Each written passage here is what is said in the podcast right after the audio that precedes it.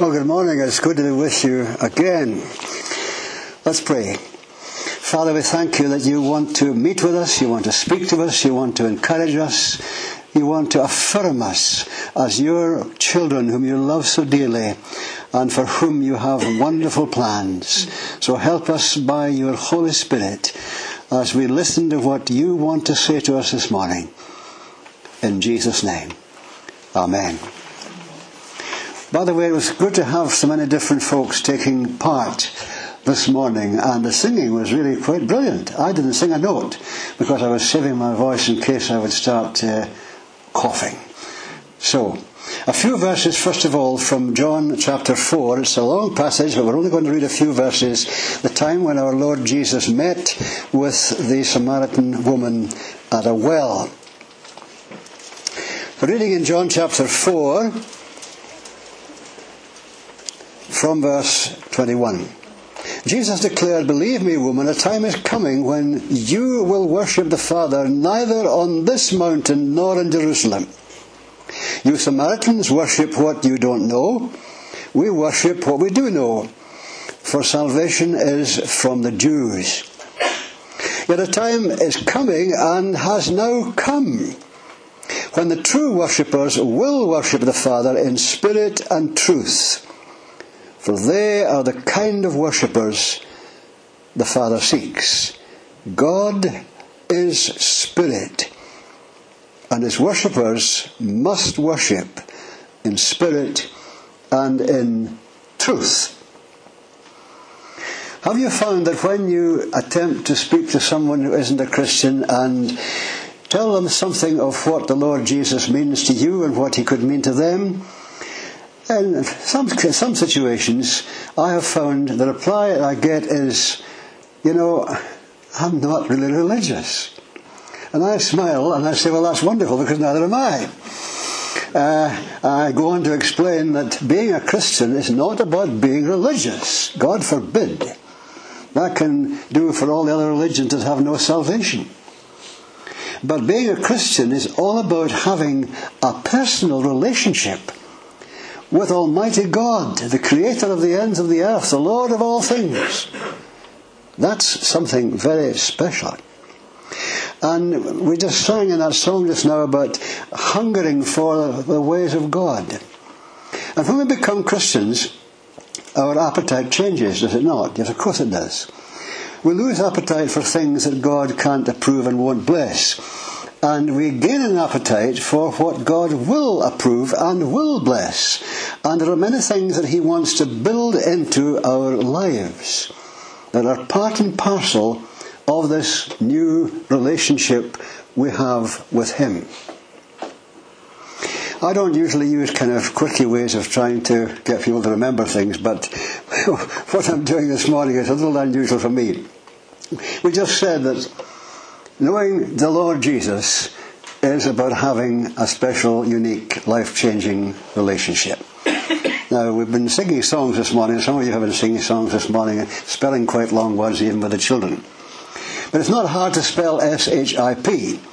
So, out of this relationship, what other ships within this whole experience of this new relationship, what other ships are meant to be part and parcel of our Christian lives? Well, let's start with fellowship. If there are three great statements in the Bible, three word statements in English, which tell us what God is like. One says God is light, one says God is love, and one we read a moment ago says God is spirit. So beginning with God is light, we go to 1 John chapter 1, and we find in that passage, which is a lovely passage of scripture, I keep turning to it again and again and again. 1 John chapter 1, what does John say there to his Christian readers? He says there, we proclaim to you the eternal life which was with the Father and has appeared to us. We proclaim to you what we have seen and heard, so that you also may have fellowship with us. Uh, and our fellowship is with the Father and with His Son, Jesus Christ. Let me remind you what this word fellowship simply and basically means. It means sharing something with somebody. One other person or more than one other person is required before we can have fellowship. Two of us minimum for fellowship. And the Bible makes it clear that in knowing the Lord Jesus Christ, we're blessed in two way fellowship fellowship with God and with His Son and with the Holy Spirit, and fellowship with one another, a sharing of life. That's what it's all about. Now, for us to have fellowship with God and to share our life with Him fruitfully and enjoyably, that requires honesty about our sin. Was it not an awareness of our sin that brought us in the first place to be aware of the relevance of the gospel? If we had no sin, the gospel would not interest us so much, would it? Of course not. But because the Holy Spirit convicted us of our sin and made us aware that there was a remedy for that sin in knowing the Lord Jesus Christ and receiving His forgiveness and entering into a lifelong partnership with Him, wow! This is just what I need. Yes, honesty about our sin is part of our experience of becoming Christians. The thing is, we've got to maintain that throughout our Christian life. If we're going to enjoy, underline enjoy, real fellowship with God, real two way interaction, sharing with God our Heavenly Father and with our risen Lord, then we need to be honest about our sin. First John indicates that there is no such thing in this life as sinless perfection. But equally, John stresses the fact that sin should not be regarded as something that is inevitable. We shouldn't be expecting to sin, we should be expecting not to sin. Oh. The sad thing is that we know from history, our own history included, that even though we have a new life in our risen Lord Jesus, even though we have the power of the Holy Spirit at work within us to enable us to live God's way, we still, in various ways and various situations, commit sins. We must learn not to grade them and dismiss some as being so trivial that don't, they don't matter. Every sin is, is, is important in the sense that it can damage our fellowship with God. The example is often quoted, and we all know very well, I think, is the example in the Old Testament of King David. That David knew God personally. He was anointed with the Holy Spirit in preparation to becoming king. And he experienced the power of God in wonderful ways in his life. And yet, he sinned most horrendously quite astonishing that this man who committed the double sin of adultery and murder is still described in the Bible as a man after God's own heart. Oh, well, God knows we're weak. And God knows we will sin from time to time. And He's willing and ready to forgive us when that happens. But David tells us that there was a gap between his committing those sins and his knowing God's forgiveness. We find that in two of the Psalms.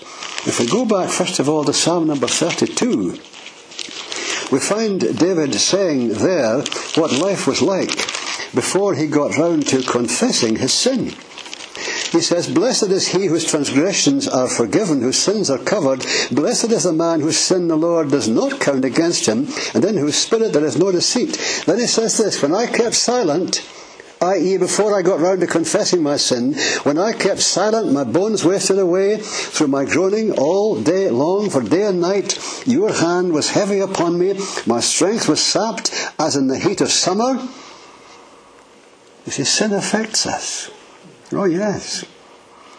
If we're going to be very honest today, we have to admit that in those situations where we have sinned in our Christian lives, and not in, not in trivial ways, but in ways that were not trivial, God saw to it that we were miserable for a while until we got round to confessing. That's exactly what David is talking about.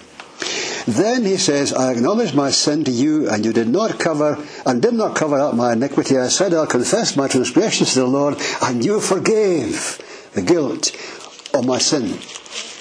And of course, there's further reference to this in an even better known psalm, in Psalm number 51, where we find David referring to the same occasion and saying, He prayed, Wash away all my iniquity and cleanse me from my sin. I know my transgressions, and my sin is always before me. Cleanse me, and I shall be clean. Wash me, and I shall be whiter than snow.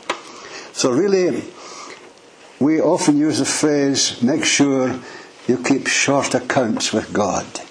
Well, that's all about our sins and failures. Because some of us have made the great mistake in the past of sinning against God and being thoroughly ashamed of ourselves and doing nothing about it for quite a long time. The fact is, the sooner we deal with it, the better.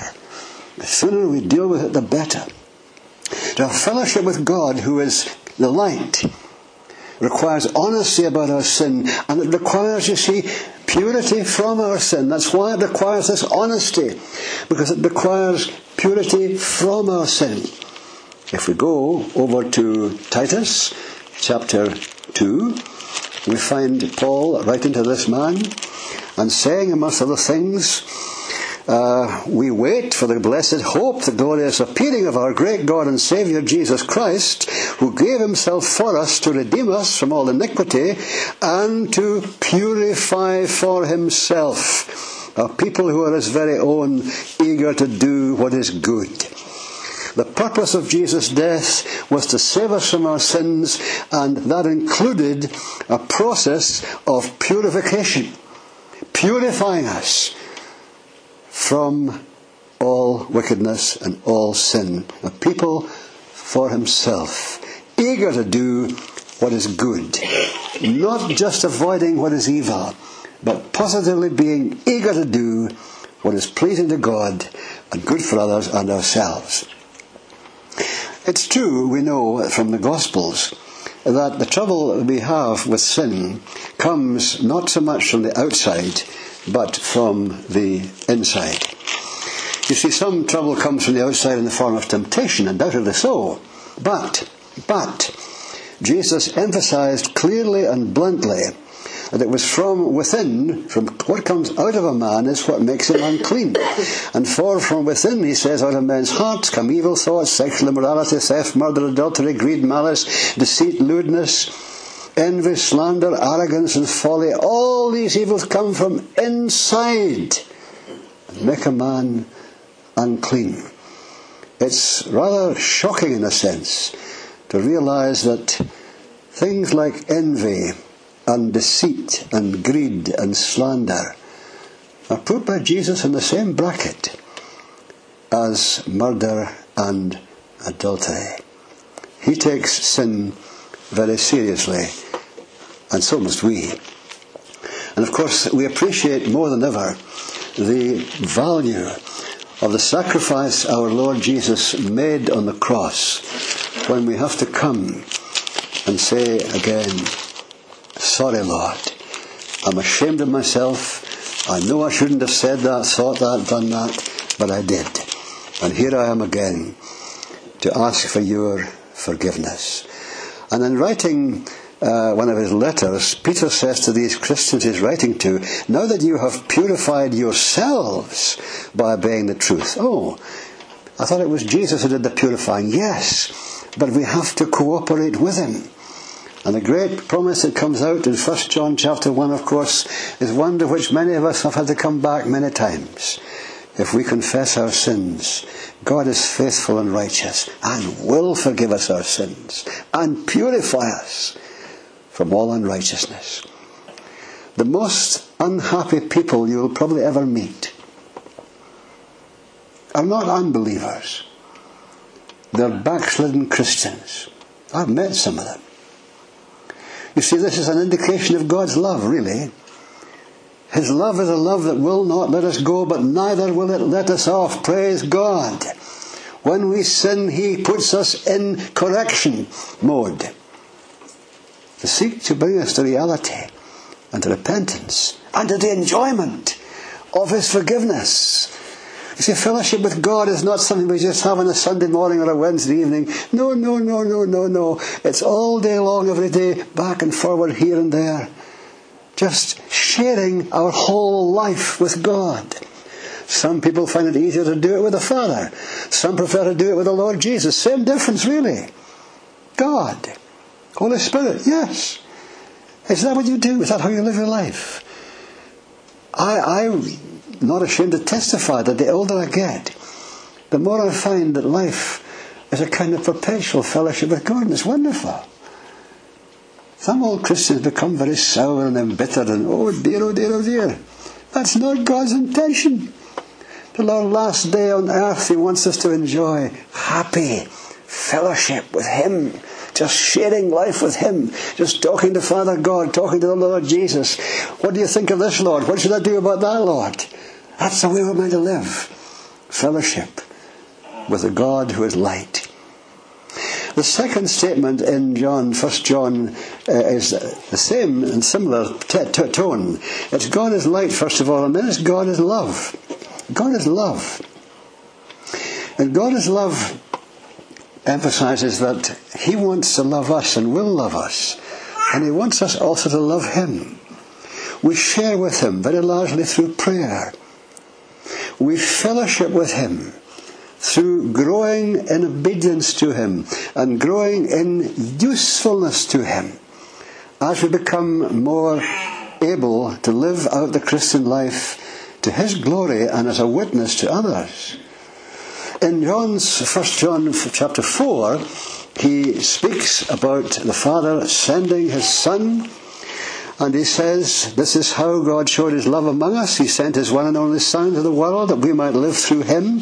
This is love, not that we loved God, but that He loved us and sent His Son as an atoning sacrifice for our sins." Fellowship is the first word we've thought about this morning. The second one is discipleship. Jesus, in the great commission he gave to his early church leaders, said, Go and make disciples of all nations. What's the difference in a disciple and a convert? Well, a convert is somebody who has come to know the Lord Jesus Christ as Saviour and Lord, and that's a great beginning. But it's only a beginning. And on the, that beginning, we are to build a life of discipleship. Because discipleship is all about learning. Do you remember any of your Latin from school days? I remember this little bit of Latin. Discipuli picturam spectati. Disciples, learners, look at the picture. Yeah, still can remember some Latin, yes? Why not? We're meant to be disciples. You see, we don't just enroll in the school of Christ. He did say we should do that. He said, Come to me. And then he said, Learn of me. Learn of me. You're enrolled now in the school of Christ.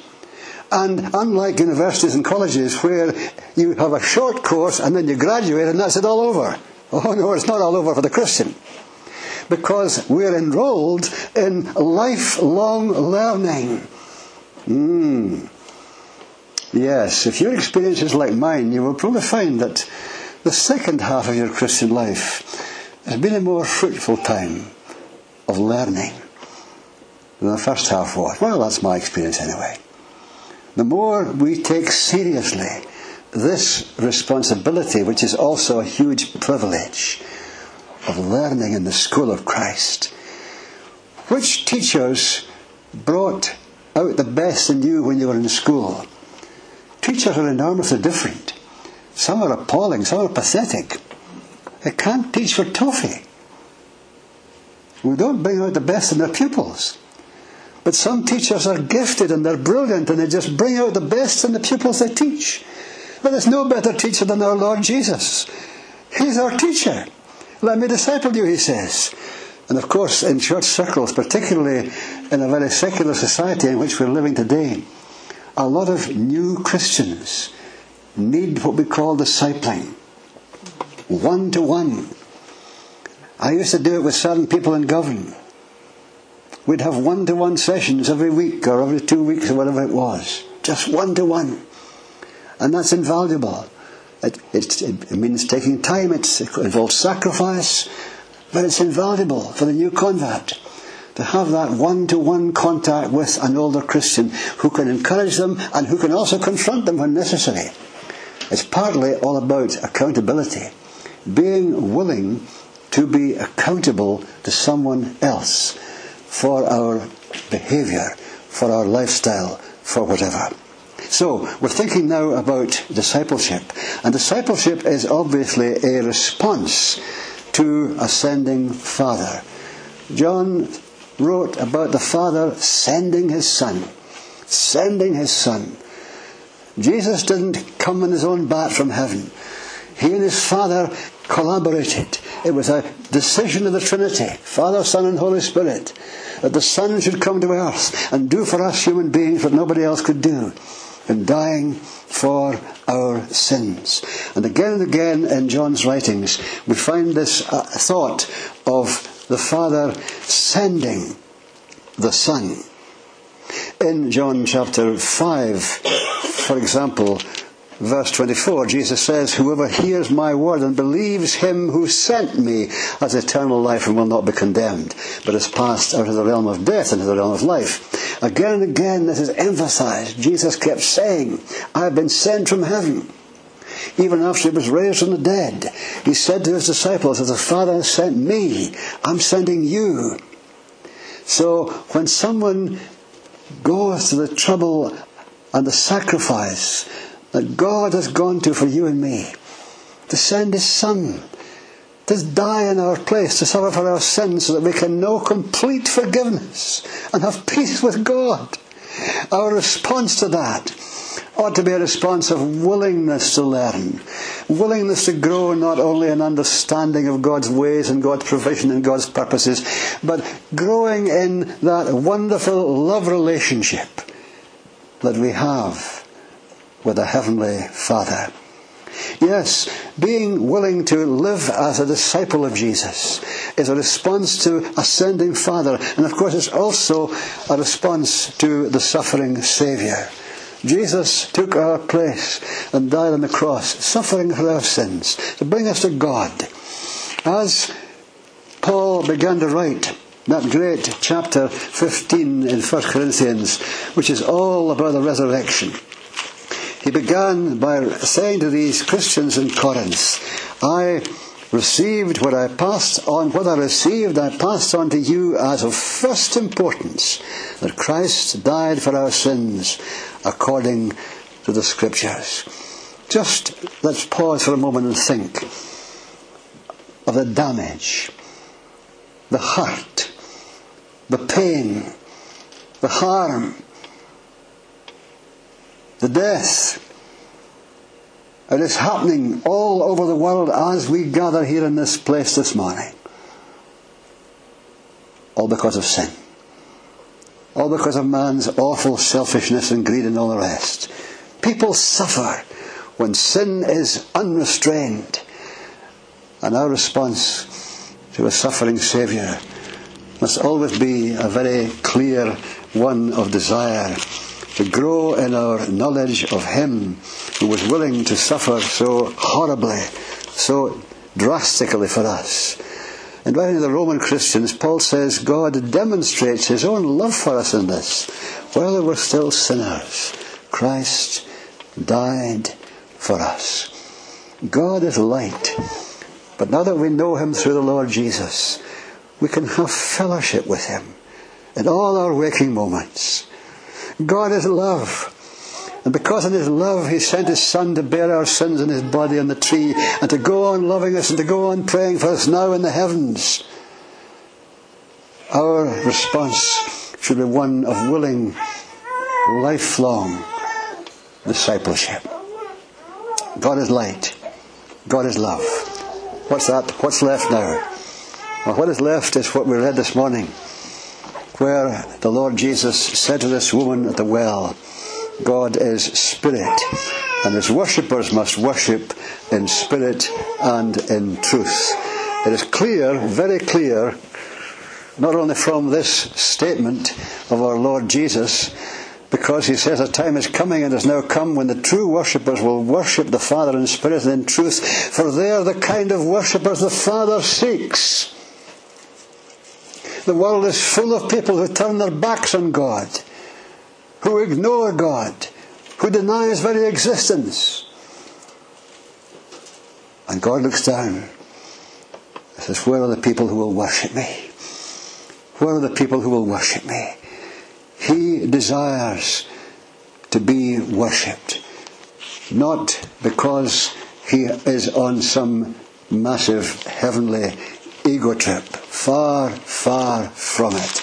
If we go back to the Psalms again and again, we find the psalmists calling us to worship God. There it is in Psalm number 96. Great is the Lord and most worthy of praise. He is to be feared above all gods. Worship the Lord in the splendor of His holiness. Psalm 99. Again, exalt the Lord our God and worship at his footstool. Exalt the Lord our God, for the Lord our God is holy. God desires our worship. Now, in our interaction with God, in discipleship, in a sense, it's God teaching us. We are receiving from God and really also in fellowship. Yes, we give to God in fellowship, but He is giving so much to us of His love and His care and His wisdom and His power in fellowship with Him. But when it comes to worship, that's in the league by itself. Because this time, we, we are giving something to God that He treasures. He treasures it. This is a parent loves when a child comes or a grandchild comes and says, I love you, Dad, I love you, Mum, I love you, Grandpa. When they come and express their value they have placed upon. us. that's what worship is, it's worship. It's saying to God, You are worth everything to me. Am I upsetting you just a wee bit this morning? Well, it's for your good, I can assure you because we can all be a bit easy going about worship and think, well, we like singing songs, and yes, they're wonderful new songs, and it's great to sing them, but is there more to worship than that? Well, yes, there is. Worship is offered by God's people.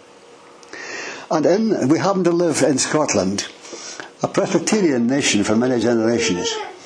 And the Presbyterians, in their Reformed faith, copied really what was happening in the Jewish synagogue rather than what was happening in the Jewish temple. Because the synagogue was a place of learning, it was a place of teaching and preaching. And so, Presbyterians will unashamedly say to you, well, of course, for us, the central act in a church service is not the worship. The worship, that's really part of the preliminaries. That's just a kind of warming up. The real thing is when we get round to the preaching and the teaching and we hear God's word. That's the real thing. Yes, it's the real thing, but is it the primary thing? You see, worship is what we give to God.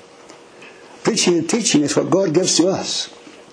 And surely what we give to God, in one sense, in His appreciation of it, is more important in a way than what God gives to us. Oh, we need what He has to give to us. Of course we do. But it's interesting that, you see, in the last 30, 40 years, worship has taken on a new kind of turn in the UK and indeed around the world. Our Pentecostal friends have been worshipping freely and physically for a long hundred years. But, but, but, our staid Scottish people, be the Presbyterians or whatever they are, uh, tend to be kind of a bit somber and a bit solemn and religious. See, when I was a boy, you, you went into church on tiptoe practically. Shh. Oh, don't talk in here. This is not the place to talk. What rubbish. I know there's a place, of course, there's a place for stillness and quietness and coming before God in an atmosphere of worship. Of course there is. But you see, worship at its best is a wonderful mixture. It involves, go back to the Psalms, uh, go back to the kind of worship they had in the temple, not the, not, not, the, not the synagogue, the temple. They had all sorts of instruments. They had singers who were trained to sing, and their whole thing was to lead the congregation in powerful, powerful singing. And the worship described in the Psalms is not just with our voices, or just with our minds and voices. It's with our hands, with our knees, with our whole bodies. And yes, in some churches it's not uncommon to see somebody dancing around the church during a time of worship. Wonderful. God loves it. Oh, yes. We're expressing our love for Him. We're expressing our thanks to Him. We're expressing our praise to Him. I want to finish on one more note. One reason why we need worship to be developed more than it is in most churches, valued more than it is in many churches, and practiced, and I don't mean that carelessly, practiced, not just in the sense of doing it, but in the sense, to some extent, of preparing to do it. Why? Why do we need this? Well, we go back for our last scripture to 2 Chronicles chapter 20. That's taking us back a long, long time into the days of Jehoshaphat being king of Judah. And what is happening in the Middle East now was happening there in the days of Jehoshaphat an army of enemies turned up on their doorstep, and the people of Judah were panic stricken. But the king was a wise and godly man and called the nation to prayer and fasting. And as they prayed and prayed and prayed and cried out to God, the Spirit of God came on a young man called Jahaziel. And he brought a word from the Lord directly to that situation. And that word includes these words Do not be afraid or discouraged because of this vast army, for the battle is not yours, but God's. Tomorrow go down, do this, do that, the next thing. You won't have to fight. Take up your positions and see the deliverance the Lord will give you. And Jehoshaphat, when he heard these words, he was deeply moved. How do we know? Because he bowed down with his face to the ground. And all the people of Judah fell down in worship before the Lord. They believed the word of God. They believed the battle was not theirs but God's, and God would deal with this enemy on their doorstep, and He did. And as the army went out the next day to face the enemy, guess who went first? Not the soldiers, but the singers. It's a bit like the old Scottish regiment sending the bagpipes out first. Terrify the life out of the enemy, and the bagpipes out first. But you see, this, this was what they were told to do. They were told to worship, they were told to praise, and out they went singing and singing and praising and worshipping. And God cannot resist that sort of thing. He loves it and He responds to it. You know, there have been stories told of people who have been supernaturally healed. Not when somebody was laying hands on them and praying for them, that can happen too. But healed supernaturally in the midst of a time of worship. Everybody was caught up in worship, and all of a sudden, oh, oh, oh, where's my pain? It's gone. Yes, yes. God responds to worship. He doesn't just respond to pleading, He responds to praising. And that means this whole business of worship is an essential ingredient and component in what we call spiritual warfare. There are enemies on our doorsteps. There are enemies at work, evil people, servants of Satan, in their thousands and tens of thousands, yes, in their millions around the world. People who are against God, not just indifferent to God, but against God. And people who are ruthless and brutal in the things they do in their anger and fury. What is the answer? Dear David Cameron thinks he has the answer. He hasn't got the answer. He can do his part. Politicians, leaders of nations can do their part. But, but, but, bottom line is, these enemies that are asserting their power and being absolutely brutal throughout the world today, they are driven by demonic powers. And no political answer will meet that. It's got to be a spiritual answer. And you know who holds the key? You and I hold the key we hold the key. Sometimes people live, when they get a bit on in life, they make a list of things to do before they die. so it's a bit morbid, but anyway. Um, uh, there's one thing that I really would, would love to do before I die would be to participate, not once in a while, but regularly, frequently, in worship that was so motivated and controlled and propelled by the Spirit of God that any demonic powers would run for their lives. And the place where the worship was held would just be ringing with the praises of God. I don't forget the time that my wife and I went to Birmingham and went into a conference there where there was 10,000 people in the NEC in Birmingham. 10,000 people, especially these West Indian ladies with their great big hats. And oh, the worship was absolutely wonderful, overwhelming.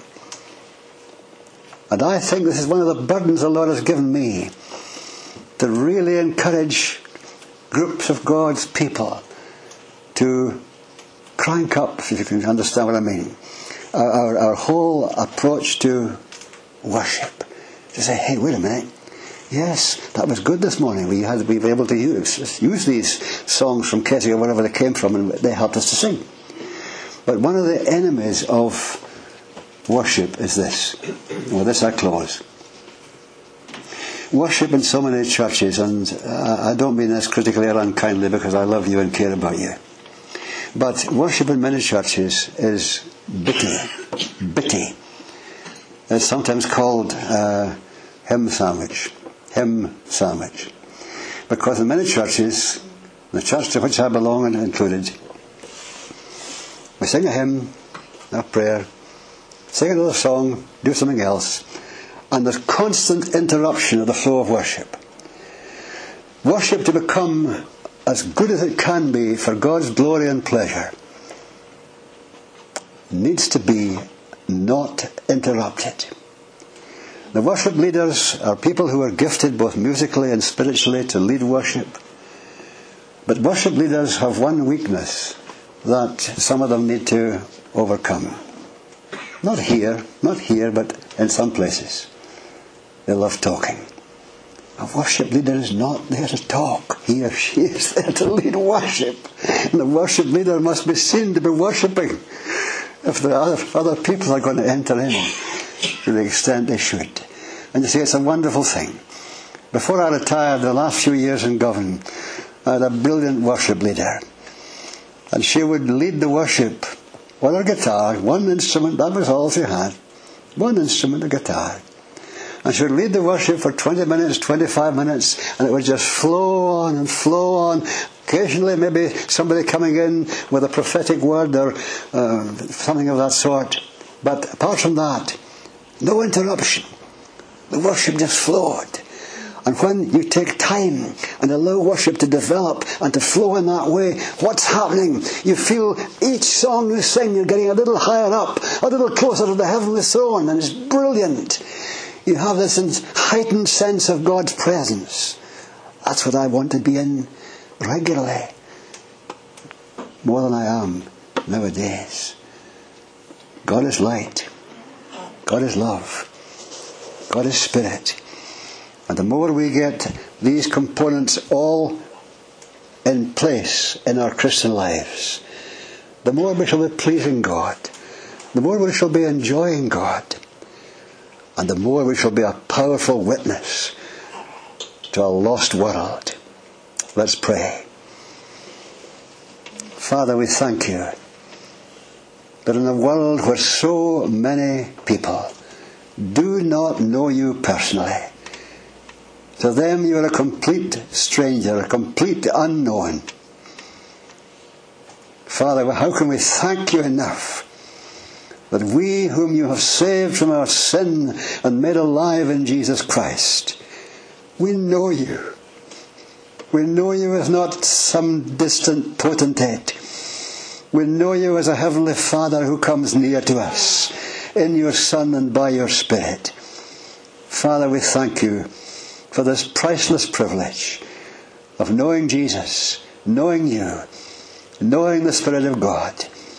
Teach us, Father, to practice discipleship more and more, to experience and enjoy fellowship more and more, and to offer you more and more of the kind of worship you desire and deserve.